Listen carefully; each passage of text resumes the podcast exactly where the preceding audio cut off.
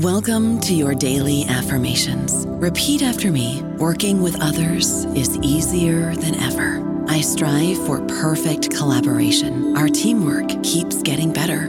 Yeah, affirmations are great, but Monday.com can really get you the teamwork you desire. Work together easily and share files, updates, data, and just about anything you want all in one platform. Affirm yes to start or tap the banner to go to Monday.com. This episode is brought to you by Kia's first three row, all electric SUV, the Kia EV9, with available all wheel drive and seating for up to seven adults. With 0 to 60 speed that thrills you one minute and available lounge seats that unwind you the next. Visit kia.com slash EV9 to learn more. Ask your Kia dealer for availability. No system, no matter how advanced, can compensate for all driver error and or driving conditions. Always drive safely.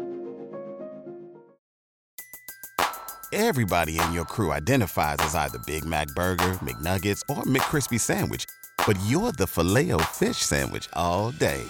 That crispy fish, that savory tartar sauce, that melty cheese, that pillowy bun. Yeah, you get it. Every time. And if you love the Filet-O-Fish, right now you can catch two of the classics you love for just $6. Limited time only. Price and participation may vary. Cannot be combined with any other offer. Single item at regular price. Ba da ba ba ba. Welcome to the New Books Network. Hello, everybody, and welcome back to New Books in Science, a podcast channel on the New Books Network. I'm Galina Limorenko, doctoral candidate in neuroscience uh, with a focus on biochemistry and molecular biology of neurodegenerative diseases at EPFL in Switzerland, the host of the channel. Today, we'll be talking to Henry Greely, the author of CRISPR People The Science and Ethics of Editing Humans.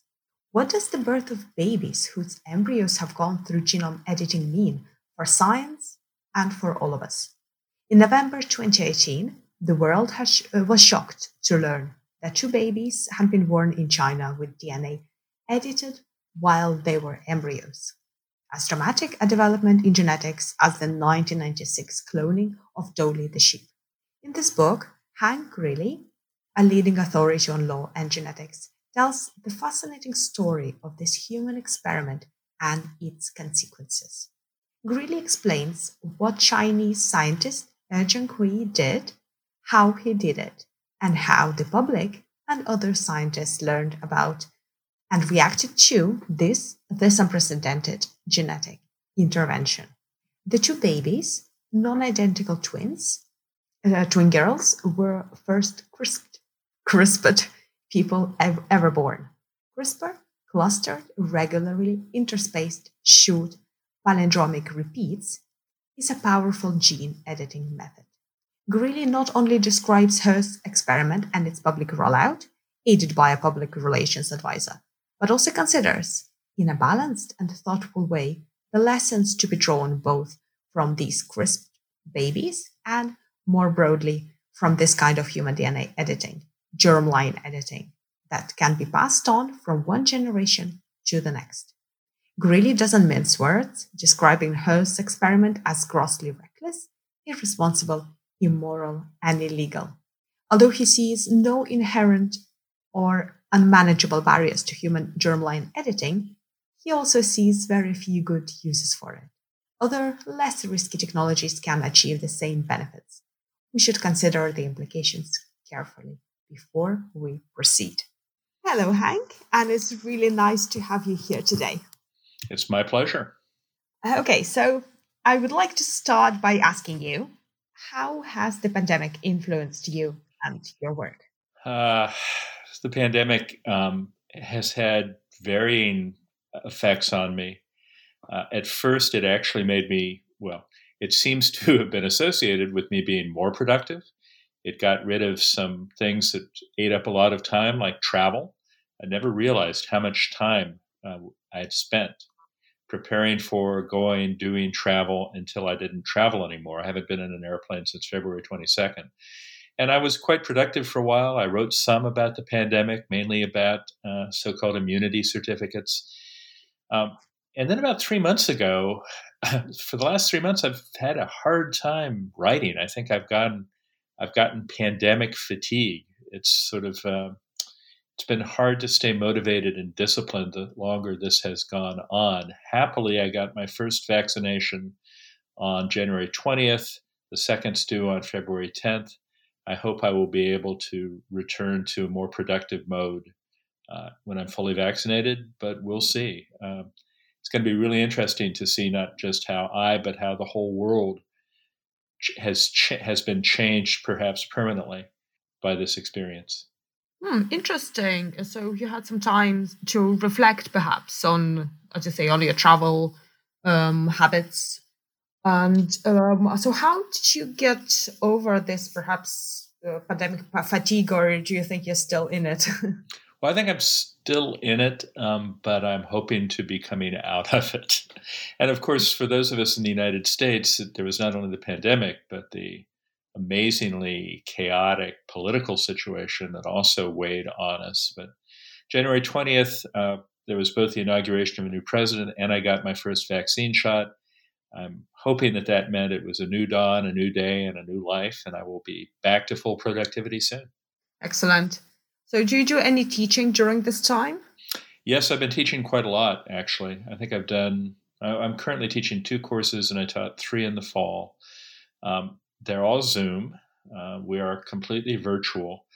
But fortunately for me, they're all relatively small classes.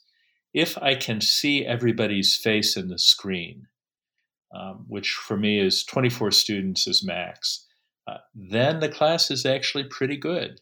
If it gets bigger than that, um, it's just uh, it's very hard. But as long as I can see everyone, the class experience feels pretty good to me, and I think feels pretty good to the students. And I've been fortunate that I haven't had to teach a large class. And the teaching is is nice. It it anchors me. It, it helps me remember what day of the week it is, which the pandemic was beginning to erase. So that has been a useful centering uh, experience uh, during the periods when I've been teaching in between terms, life is a little less structured. I'm glad to hear that's going well. so, can you tell us a little bit more about yourself? So, your background?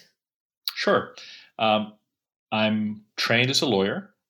Uh, I, my only advanced degree is a JD, an American law degree. As an undergraduate, I was an undergraduate at Stanford where I majored in political science. I then went to Yale Law School. Um, but I've always been interested in policy related issues. How I ended up doing what I'm actually doing now is sort of a combination product of, of preferences and chance. Uh, I've always liked science. When I was a freshman in college, I thought I was either going to be a scientist or somebody doing public policy.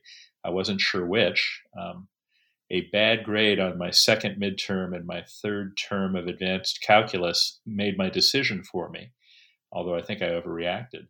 Uh, but part of my problem in being a scientist was I was interested in all of it, not not any one part.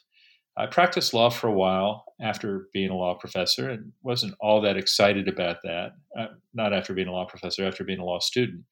Wasn't all exci- that excited about practicing law, but it did mean that I met my wife through a blind date from, set up by her sister, who was a lawyer with me at the law firm.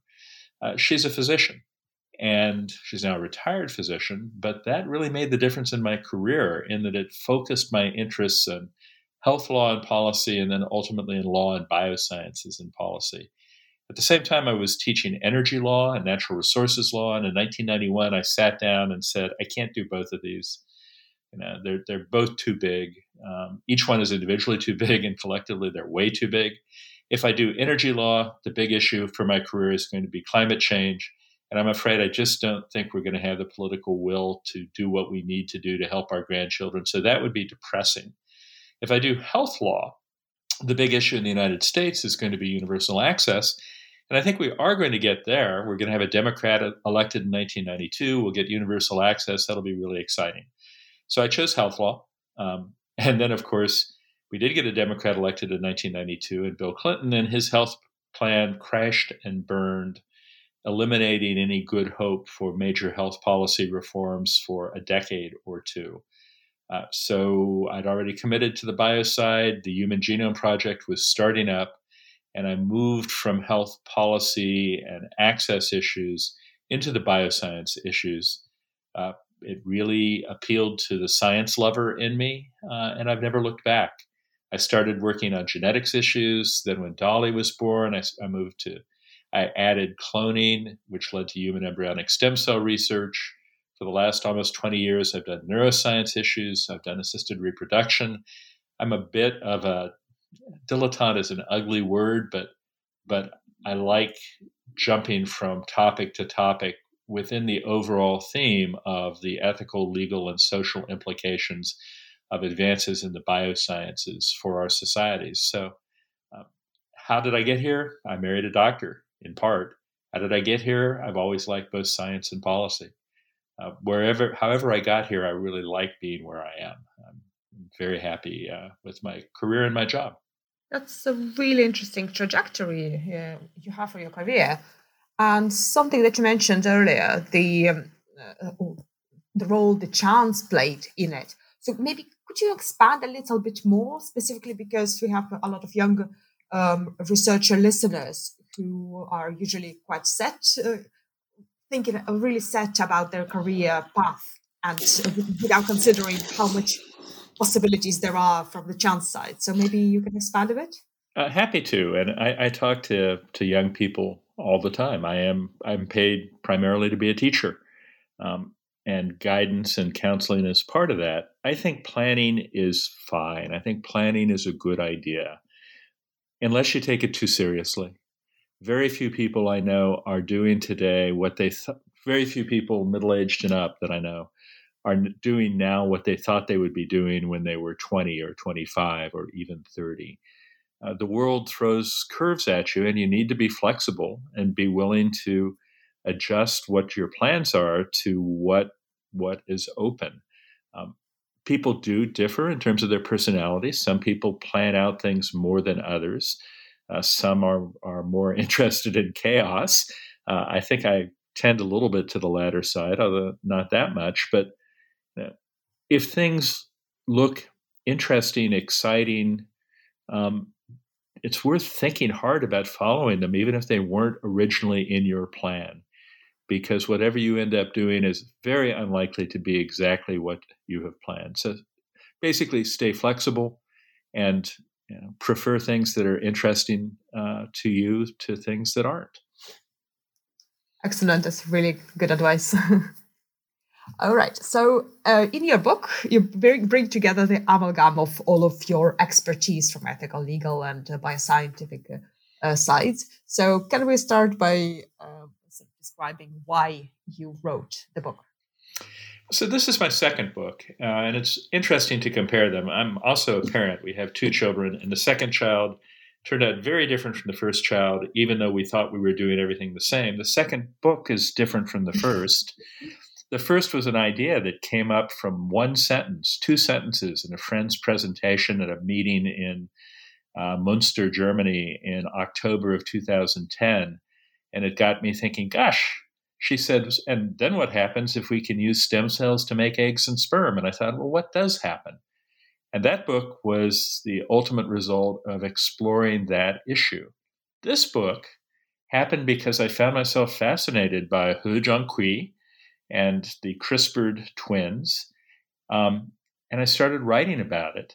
I ended up writing three or four, I think ultimately five or six, but after after the first two or three articles, I thought, wow, I've already written about 40,000 words on this.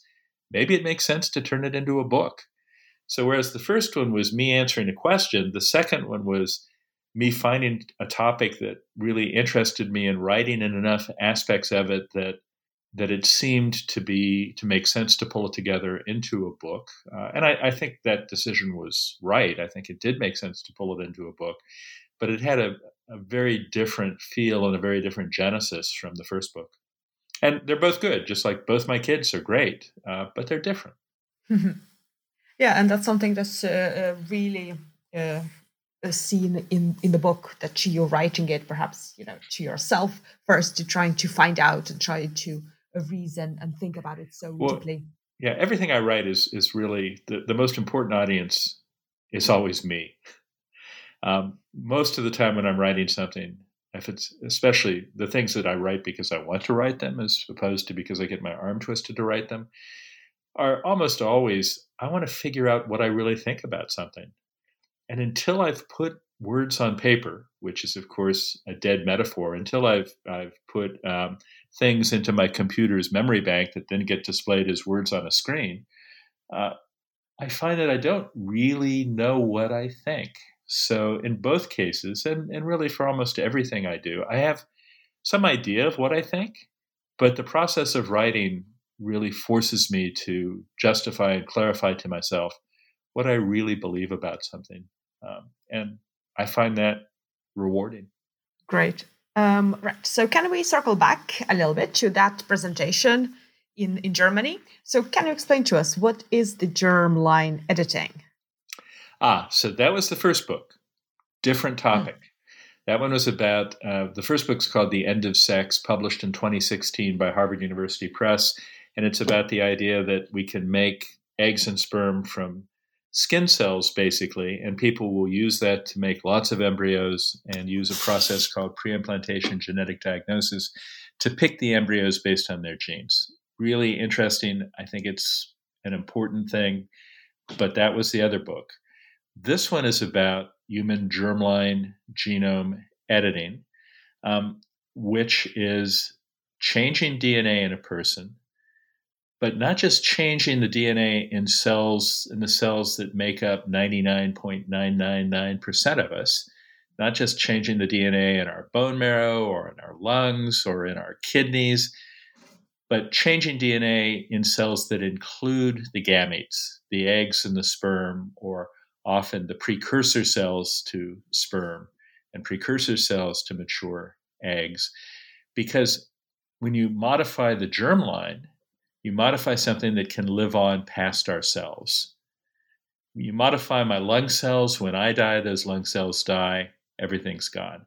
You modify my sperm, well, when I die, that modification may not be dead if that, some of that modified sperm has formed a child has gone into the, the formation of a child, contributed half the DNA of a child, and that child then may have a child of his or her own that would be modified and so on. So the germline non germline distinction, um, which in the trade is usually called germline versus somatic cell, the somatic cells are the body cells that aren't eggs and sperm or eggs and sperm precursors people are much less concerned about somatic cell modification. We talk about it as gene therapy.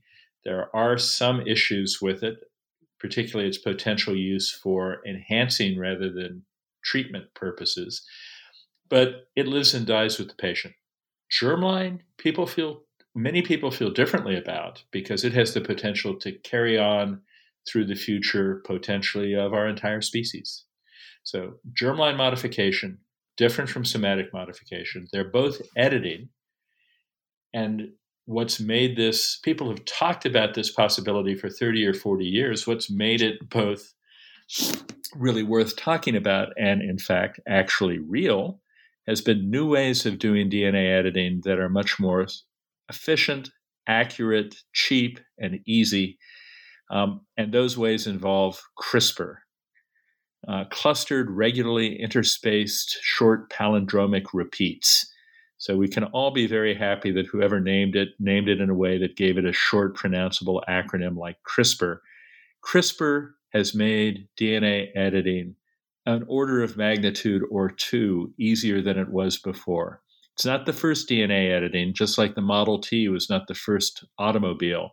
But like the Model T, it's the transformative one because it's democratized the technology. Everybody can do it. High school students can do it and are doing it.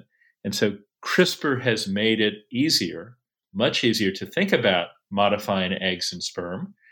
And then, to everybody's surprise, including mine, He Jiankui, a ch- Chinese scientist, actually did it, or at least appears to have done it. One of the problems with this topic is there's so little really reliable information but he claimed to have done it, and um, seems like he probably did. So, who is uh, Jiankui, and what exactly did he do, or at least what we know? So, He Jiankui is is currently a convict. he was convicted and mm-hmm. sentenced to three years of prison for what he did. He's a high rising, uh, young, brilliant Chinese scientist whose actual work had focused on single cell analysis, microfluidics, um, but got very interested in human gene editing. Uh, he studied uh, in the US. He got his PhD at Rice University. He did a postdoc for a year at Stanford, where I am, with a friend of mine named Steve Quake. All of that was on single cell analysis and, and microfluidics. he then moved back to China, uh, was drawn back to China, given a very nice startup package and labs and set up a couple of companies. And at some point, he went back to China, I think in 20, oh gosh, I need to know the answer to this, around 2014 or so. And at some point, he decided to pursue human germline editing.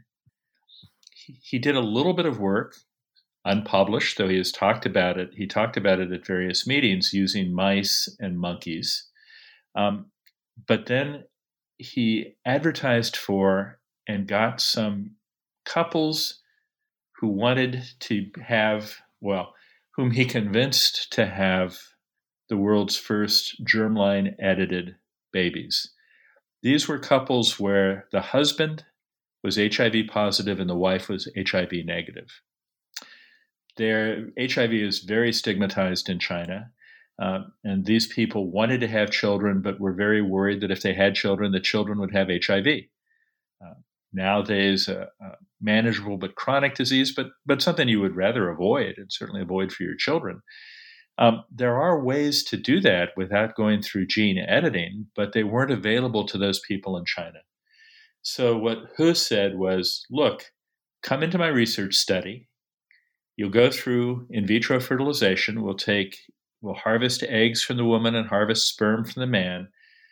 We'll make embryos, but then we will change the, some of the DNA in those embryos. And specifically, we'll change DNA in a gene called CCR5, which makes a protein that is not coincidentally called CCR5. There is good evidence that people whose CCR5 proteins have been disabled so that the genes don't make functional CCR5 are much, much more resistant to infection with HIV.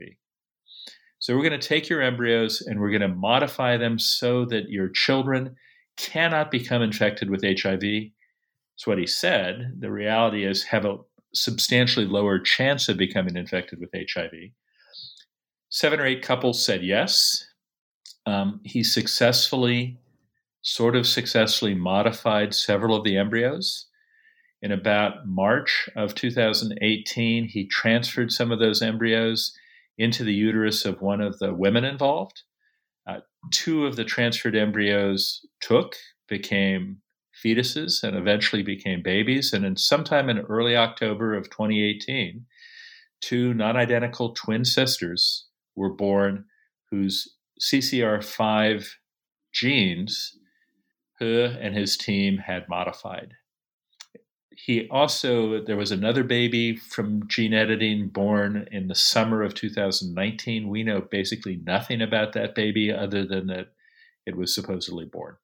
So there seem to be three babies where He used CRISPR to modify the DNA in the embryo and that were then moved into women's uteruses, became fetuses, and became babies and as far as we know, and, and I think I think uh, that we're pretty confident about this, those three are the only humans who have had that done to them. That's what he did. At least um, that, so that's that's mm-hmm. at least that's what he says he did. One of the problems with this is there's basically almost no independent verification of any of this. Yeah, that's exactly what's my other question. So, what was the setting uh, of where all of these um, procedures took place and all this work took place? Was it clinical trials? What sort of uh, medical setting was that? So he was a professor at um, a university in southern China. He arranged with in vitro fertilization centers, fertility centers, um, assisted reproduction centers in several hospitals in southern China to do the work there, the IVF there the actual gene editing, I believe, was done in his lab at his university. Uh, but the IVF centers were, were there were several of them around South China that made the embryos and then transferred the embryos back in. he has sometimes referred to it as a clinical trial. Um, he actually listed it on a Chinese index of clinical trials, but he listed it only a couple of weeks before it became public.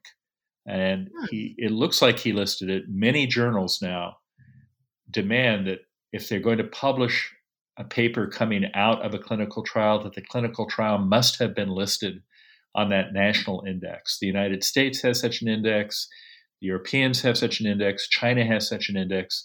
So it seems it seems very, very likely that He listed it on the clinical trial index because he'd already submitted a paper about it to a major journal, and they said you have to be listed in the clinical trial index.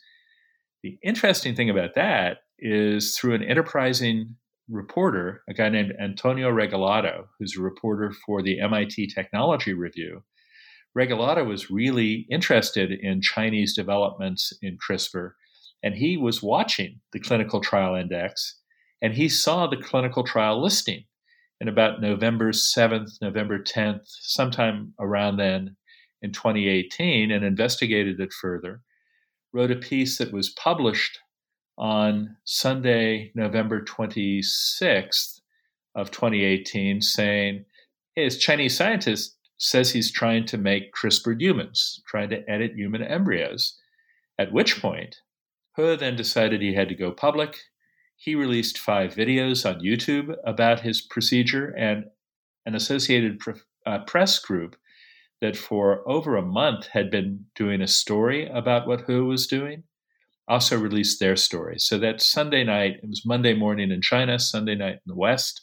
Suddenly, out of the blue, the world is told, well, we didn't give you any advance warning about this, but we've been uh, modifying human embryos, and guess what? Two babies have been born. That was a shock. Surprise. Yep.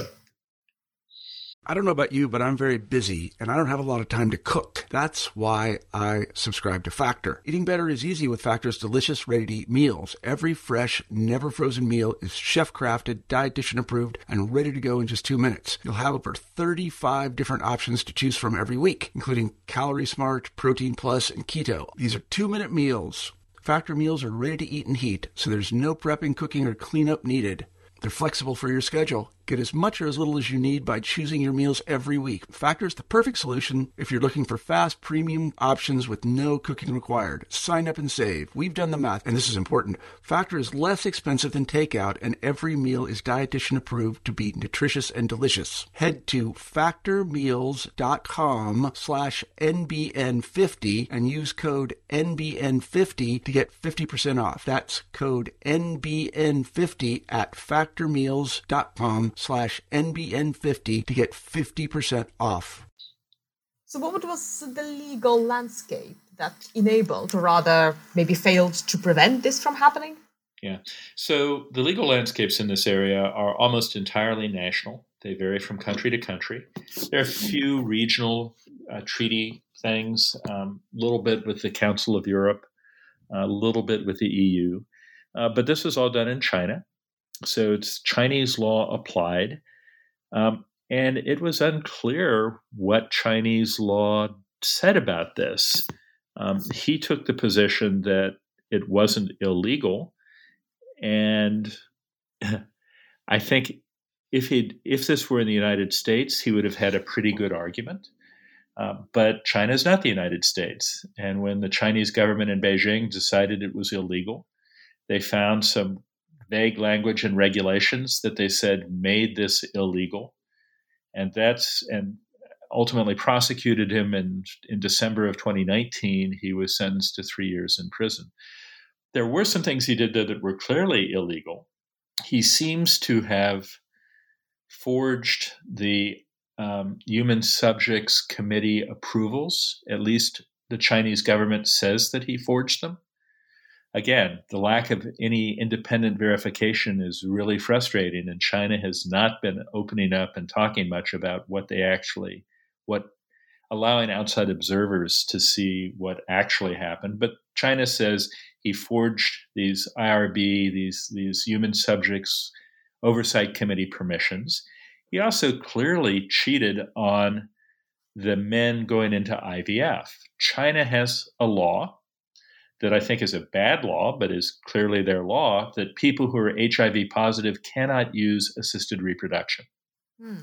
It's it's almost a perverse law in some ways because you could avoid the risk of having a child with HIV that they received from a father by using a very simple form of re- assisted reproduction that involves what's called sperm washing, which is exactly what it sounds like.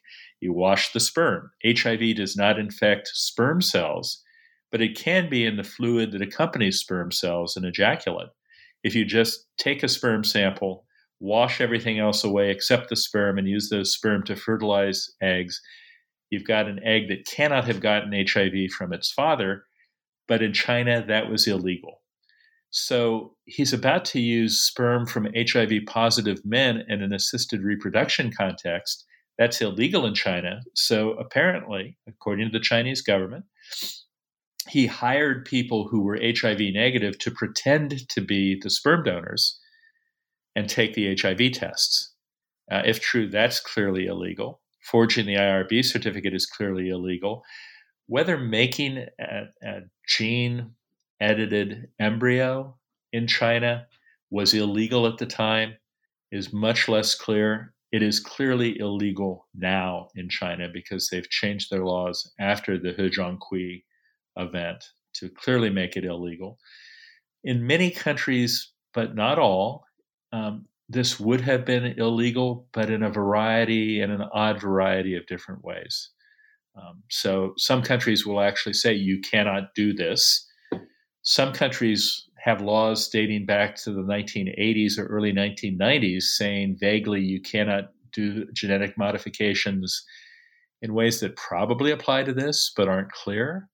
In the United States, we have this odd situation where Congress has said this FDA cannot approve any such research. Um, and because FDA says you can't do this without getting FDA approval, FDA is our Food and Drug Administration, regulator of drugs and biological products. FDA says an altered embryo is a drug or biological product. You can't do this research without our permission. Congress has said, FDA, you cannot give that permission. So it's illegal in the United States, but it's, it's illegal in this sort of odd, backhanded way. So perhaps uh, uh, it's uh, general consensus would be that it, it's both illegal and unnecessary from biological point of view. Well, the unnecessary is trickier, um, and the the illegal isn't everywhere. And actually, this ban Congress has imposed on the FDA approving it is a year to year thing. Every year they keep re um, reenacting it. It's in the annual appropriations bill, so it could go away next year pretty easily. Um, but the the unnecessary is trickier. Um, I argue that it is largely unnecessary because, for the most part, you can achieve if, if your goal is to avoid passing on a genetic disease, let's say, you can achieve that through an older technology that's been around for over 30 years. The one I wrote about in my first book, The End of Sex, pre-implantation genetic diagnosis. You use IVF, which you would have to use in order to do gene editing, and you examine the genes, the whole genome of one or two cells from the embryo and you say, ah, this embryo will get cystic fibrosis, this embryo would not get cystic fibrosis. And you just transfer into the woman's uterus the safe embryos. Almost everything you'd want to do through gene editing, you can do through pre implantation genetic diagnosis, which means it's not likely to be very important. Now, the differences are if you need to change a bunch of genes, five, ten genes, doing it through selection. PGD is really embryo selection. The couple provides whatever genetic variants they've got they have, and then you pick among the the offspring.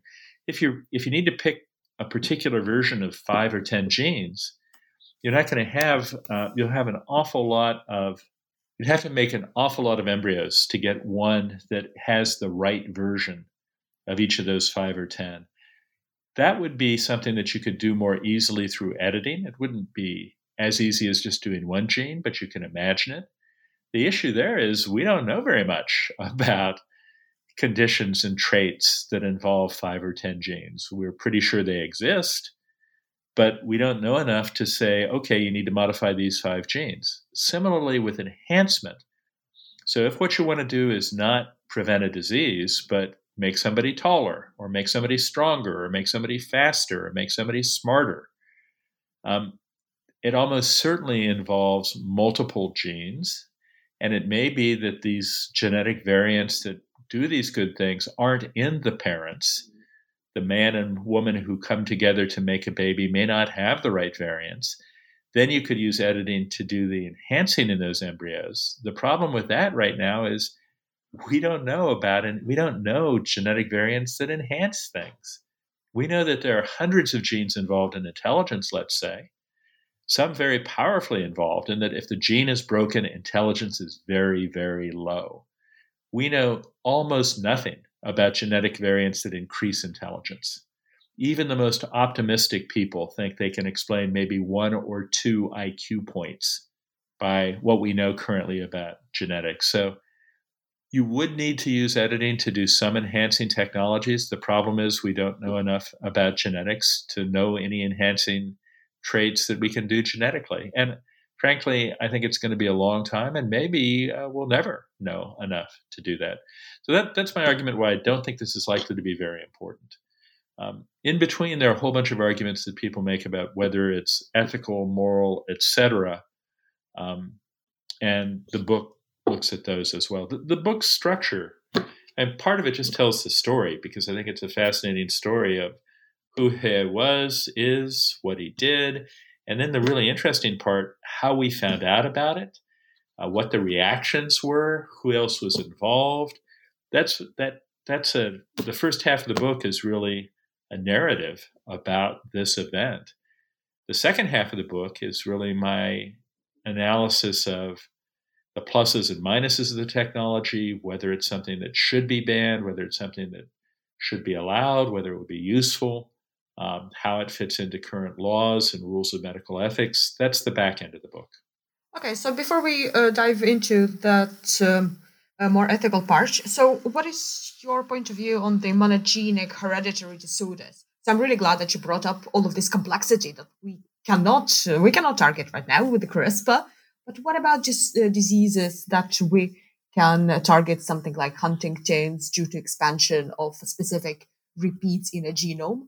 would that be easier from a legal point of view to uh, sort of regulate and uh, actually something that could, could be useful? So I'm not sure that it's easier from a legal point of view, but it's mm-hmm. got a lot more ethical and moral support. Mm. Using this technology to avoid a disease, prevent a disease, or prevent the birth of a child with the disease, which is a little bit different from preventing the disease. You're preventing a child who would have the disease and instead getting a child who doesn't have the disease. That that is controversial, but it's not nearly as controversial as using it for enhancement purposes, which will it looks all have to be uh, multigenic as opposed to monogenic, many genes as opposed to just one gene. However, and this is my argument about preimplantation genetic diagnosis, in almost every case, you can avoid having a child with a monogenic disease or trait of any sort. By doing embryo selection, you don't need to do embryo editing. And embryo editing adds on top of selection yet another technology with a set of costs and risks. There are a few exceptions. So let's say two people meet and fall in love and want to have children. And they both have what we call an autosomal recessive disease. They each have two disease causing versions, two copies of the disease causing version of a particular gene. Uh, let's use cystic fibrosis. Uh, you have to have non functional CFTR genes in order to get cystic fibrosis, and you have to have two copies one from your mother, one from your father. If two people have one copy each, then the odds are 25% that any of their children will have two of the disease causing copies but you could avoid that through preimplantation genetic diagnosis. if two people with CF, with cystic fibrosis, meet, fall in love, want to have children together, their children would have to have two copies of the CF version because those are the only ones their parents have to give.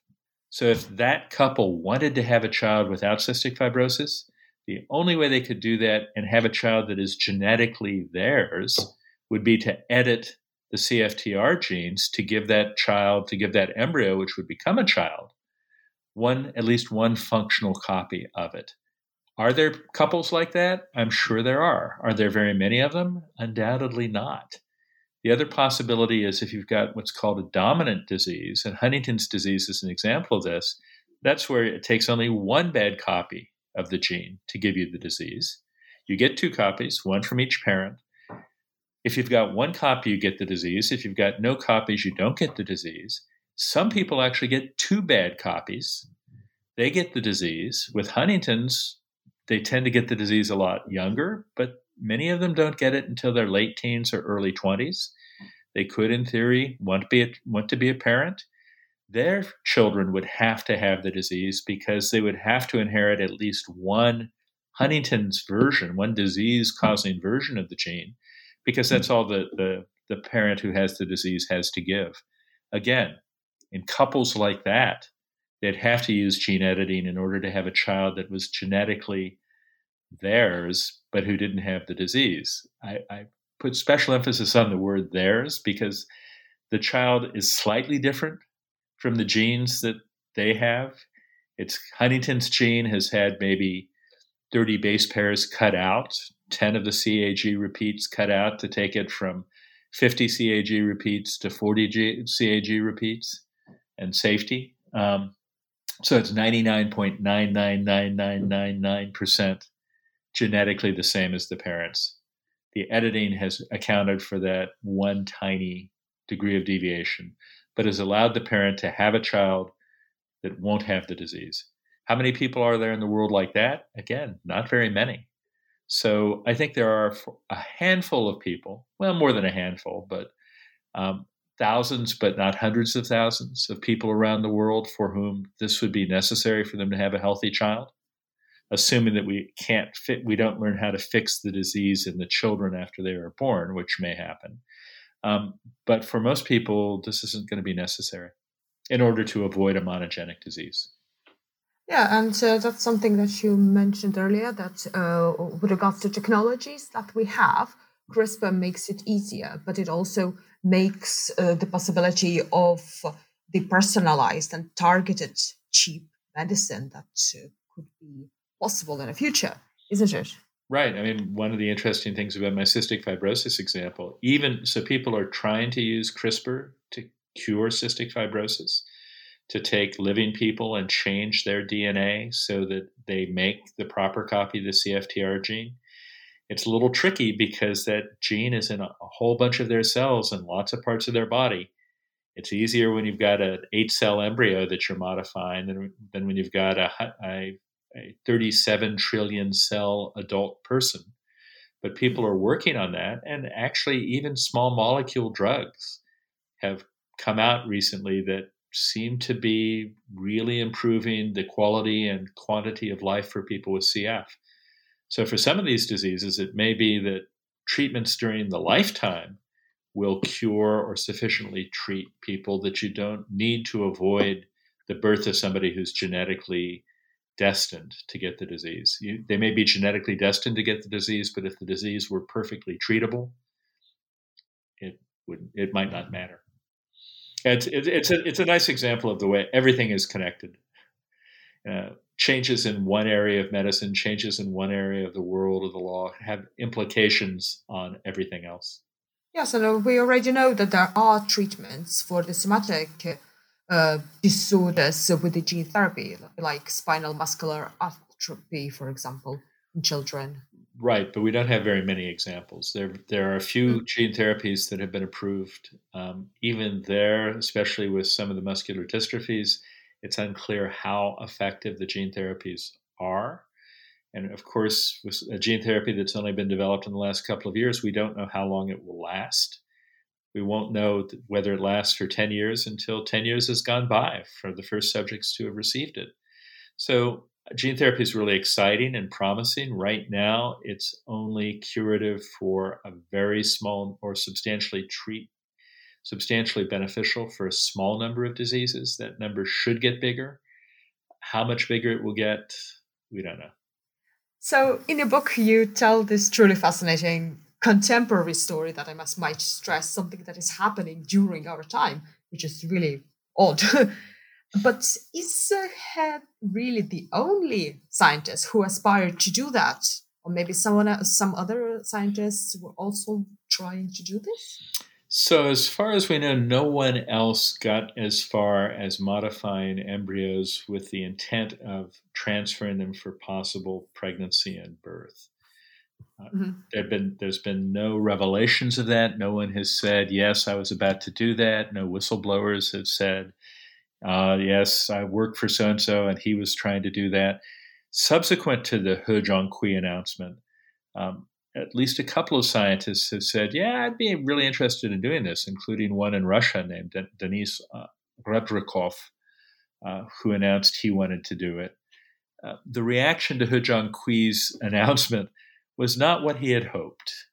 I think that's fair to say. He thought he was he thought he was going to be hailed as a hero, and instead he was almost universally attacked and condemned. Um, almost one or two people said, "Well, this wasn't such a big deal. This wasn't such a bad thing." Almost everybody, including me, thought this was criminally reckless because this had never been done before in humans and he hadn't even done it successfully, or at least never published anything about doing it successfully in non human primates. These little babies, these babies are guinea pigs, and no one knew, and no one still knows whether they're going to be bad effects long term in their health. One of the frustrating and, um, and interesting things about this is he did not actually make the change he wanted to make. He does seem to have disabled the CCR5 gene in both copies in one of the twins, in another twin, he only disabled it in one copy, so she's still susceptible. And even in the twin where he disabled it in both, he disabled it in a way that's never been seen before in nature. There are people who have a particular mutation. They lack 32 base pairs of this gene. And that's how we know that they tend to be highly resistant to HIV. There are people like that. They don't make the protein, they seem to resist HIV. Some of them have lived to be in their 50s and 60s, so we know that the absence of the gene isn't necessarily isn't definitely deadly to them, but we don't really know what the long term effects on their health are. Um, he put these babies at, at unreasonable risk for very small or imperceptible benefit. And that is worth condemning, and he has been widely condemned for that. The fight right now, for the most part, isn't really over He or today. It's over what happens if in 10 years we know how to, we've done enough research with non humans, et cetera, and research in vitro and petri dishes that we're confident this is relatively safe. Let's say as safe as IVF or as safe as IVF with pre-implantation genetic diagnosis. Should we use it then? That's where the, the battle line is right now. Nobody thinks that we, we have that level of safety today. So well, almost nobody. Um, the, there is a strong international consensus that this is wrong today for basic reasons of risk and risk to babies who, after all, didn't give their consent to anything. Um, that's uh, that's the current issue. If in five to ten years, or fifteen years, or however many years, people are convinced that it's probably safe, then then the fight will become more current. Right now, even Rebrikov, the Russian who wanted to do it, Russia said, "No, you can't do this. This is a bad idea." And he said, "Well, I won't do it until it's unless or until it's legal." That there could be a scientist someplace in some country with a hidden lab secretly doing this. Um, there's no way to know uh, that that's not the case. Having seen what happened to He, however, universally condemned, sentenced to prison, not clear to me why somebody else would want to try to go down that path. And I think one of the important lessons from this is science with a capital S, the the world community of science needs to ostracize and condemn people who do this kind of ultra risky research uh, to deter other people from trying to do it. So, is this process typical for the new and emerging technologies? So, something that we cannot anticipate. So, we need to rely on the science on, on the scientists' integrity integrity in this, or do we need some other uh, sort of preemptive regulatory laws or how, how can we regulate it? So this kind of jump is not unknown, but it's not normal. Mm-hmm. Normally, someone says, "Here's my goal. Here's the research protocol I'm going to use." They get approval from an IRB that has not, where the from a human subjects um, uh, committee where the approval has not been forged. They convince that committee that this is sufficiently safe and beneficial that the research is worth doing. In many places, they have to convince somebody else. In the United States, they'd have to convince the FDA that it was worth doing. In the UK, there's something called the HFEA, the Human Fertilization and Embryology Authority, that they would have to convince. Um, and it goes step by step until at some point the, the, the researchers, the researchers' institutions, which also don't want to be at high risk for lawsuits or bad publicity, and the regulatory authorities will say, okay, this is ready, try it in humans. Um, that's the normal way things proceed. The gene therapy has been, people have been working on gene therapy for over 40 years. It's taken a long time, but it's gone step by step. Um, with pluses and minuses. Every once in a while, someone has died in gene therapy research, and that's set back the research for a while. That's a much more normal way of proceeding. Uh, really jumped the gun uh, in a way that I think is unconscionable. So uh, then, if everything is taken through the correct channels, do you see the human germline editing as a part of uh, normal science um, sometime in the future? Maybe, um, I have, I, seem to have an instinct for moving to the middle of every argument where I can get shot at by both sides. I don't mm-hmm. think there's anything inherently evil or wrong about germline modification. Some people seem to think of the human germline, think that the human genome, germline genome is the Ark of the Covenant, is the Holy Grail, is something that is defines who we are as humans and should not be messed with. Um, but there is no such thing as the human germline genome. There are seven and a half billion human germline genomes. Every one of us has a different germline genome. Even identical twins have slightly different germline genomes because of mutations that have happened after their conception and after they split. Um, and those and those genomes change every generation because of mutations that happen in the sperm and the egg cells as they are being created. So I don't have exactly the same DNA sequence that either of my parents got from their parents, and my kids don't have exactly the same sequence that I have. Um, and furthermore, human activity has the effect of modifying the genome in that when we change the environment, and that's what humans have been doing for at least 20,000 years, we encourage certain genetic variants and discourage others. Everybody alive today has multiple copies of a gene that helps them digest starch. 20,000 years ago, people had few or no copies of that gene. And then humans invented agriculture, and it became a real benefit to be able to digest starch better. People who digested starch better lived longer, lived healthier. Their children who inherited it lived longer, lived healthier, had more children than other people did. That human germline genome was changed by the invention of agriculture. Similarly, their genetic predispositions toward type 1 diabetes. Until the 1920s, type 1 diabetics died, uh, and it was called juvenile onset diabetes. They died usually in their uh, somewhere between the ages of about 5 and 15. They didn't have kids. They didn't pass their genes on because they didn't live long enough to have kids. Then those interfering doctors came up with insulin as a way to treat diabetics and now they can live longer, they can have children, and their children can inherit this risky gene. Not terribly risky, but still risky gene. Medicine changes the human germline genome. So I, I, I don't I don't attach a mystical significance to the human germline genome. I don't think this is really that major a step. If people are worried about enhancement, they should regulate enhancement. But genome germline editing could be used for enhancement or non enhancement. But on the other hand, as I've already mentioned, I don't think it's likely to be very important. Pretty much everything you'd want everything that you can, that we can do, that you would want to do, almost always can be done through pre-implantation genetic diagnosis.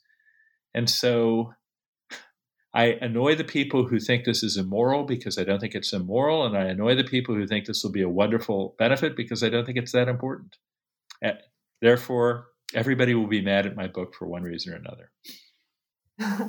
you bring an absolutely fascinating point that has uh, sort of maybe not bothered me, but something that I'm really interested in. So, uh, the accidental editing due to perhaps environmental factors or some compounds like thalidomide, something that we, we didn't know about that could actually edit germline. Why is it easier to reconcile with compared to the targeted genome editing? Why did it bring such an such a sort of acute response of the whole scientific and lay community? That's such a great question, um, and it's deep, and it goes to all sorts of technologies, and not just this one. And part of the answer is most people don't realize that their germline genome is changing every generation. And it's usually mm-hmm. actually not the result of radiation or chemical exposure or so on. Every time a cell divides, mistakes get made. Um, there's good proofreading, but it's not perfect. So it's thought that on average, when a cell divides, about 10 base pairs get changed. Now that's 10 out of three and a half billion base pairs. So it's not it's not a huge amount. I'm sorry, have four and a half billion base pairs. It's not a huge amount, but it's not a tiny amount either. Most people don't know that. Uh, but even if they did, we seem to worry a lot more about human caused changes than we do about natural changes, random changes. And there's something, there's, there's some level of moral significance that we add to the human because of the human intentionality one can say, and, and many have, particularly in the context of genetically engineered agriculture, look, doing it with gene editing, you you're much more precise. You know exactly what you're doing. You make only the change you want. You don't make any extra changes. Doing it through breeding or other old-fashioned ways, all sorts of other uncontrolled things happen. And yet, the fact that people are intentionally doing it um, makes many people react to it very negatively, even though it may lead to better results and often will lead to better results than the way it goes on in nature, which is random and uncontrolled and sometimes good and sometimes bad. So I do think there's this odd reaction to to human. We we we don't often sit down and rigorously compare human intervention to natural intervention, human changes to natural changes, we view the human changes as somehow in a space by themselves. I don't think we should, but we do. yeah, for sure. That's such a thought provoking and stimulating uh, argument.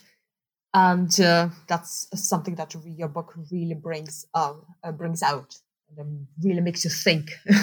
Good. okay, so we've taken a lot of your time. So I would like to ask, what are you currently working on? Well, as I mentioned at the beginning, I'm currently not working on as much as I should be. I'm currently trying to get out of my pandemic slump, late pandemic slump. But when I get out of that slump, um, I've decided I like writing books. Uh, and so I got a third book in mind.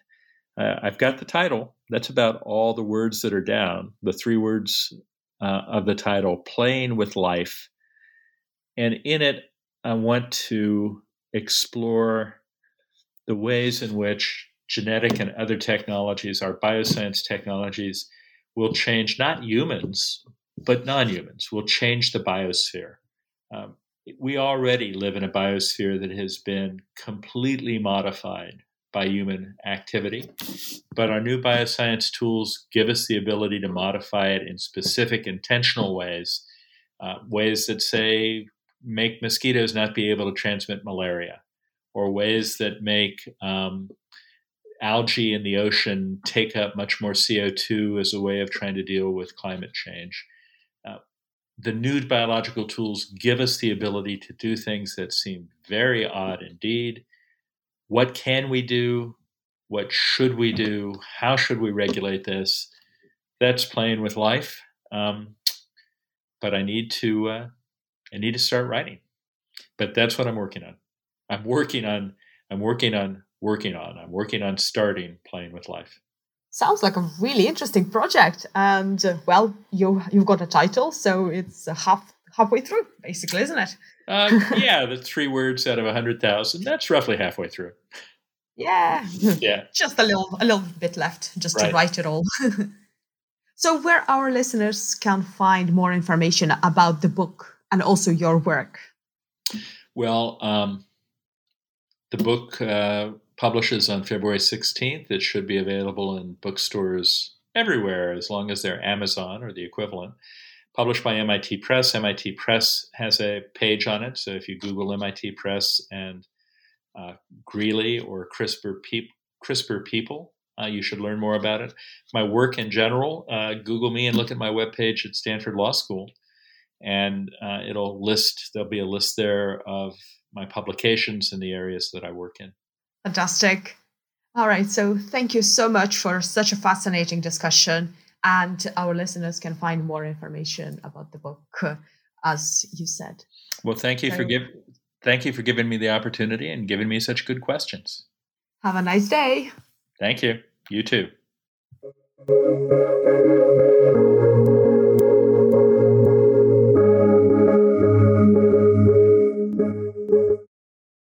Lucky Land slots, you can get lucky just about anywhere. Dearly beloved, we are gathered here today to. Has anyone seen the bride and groom? Sorry, sorry, we're here. We were getting lucky in the limo and we lost track of time. No, Lucky Land Casino, with cash prizes that add up quicker than a guest registry. In that case, I pronounce you lucky.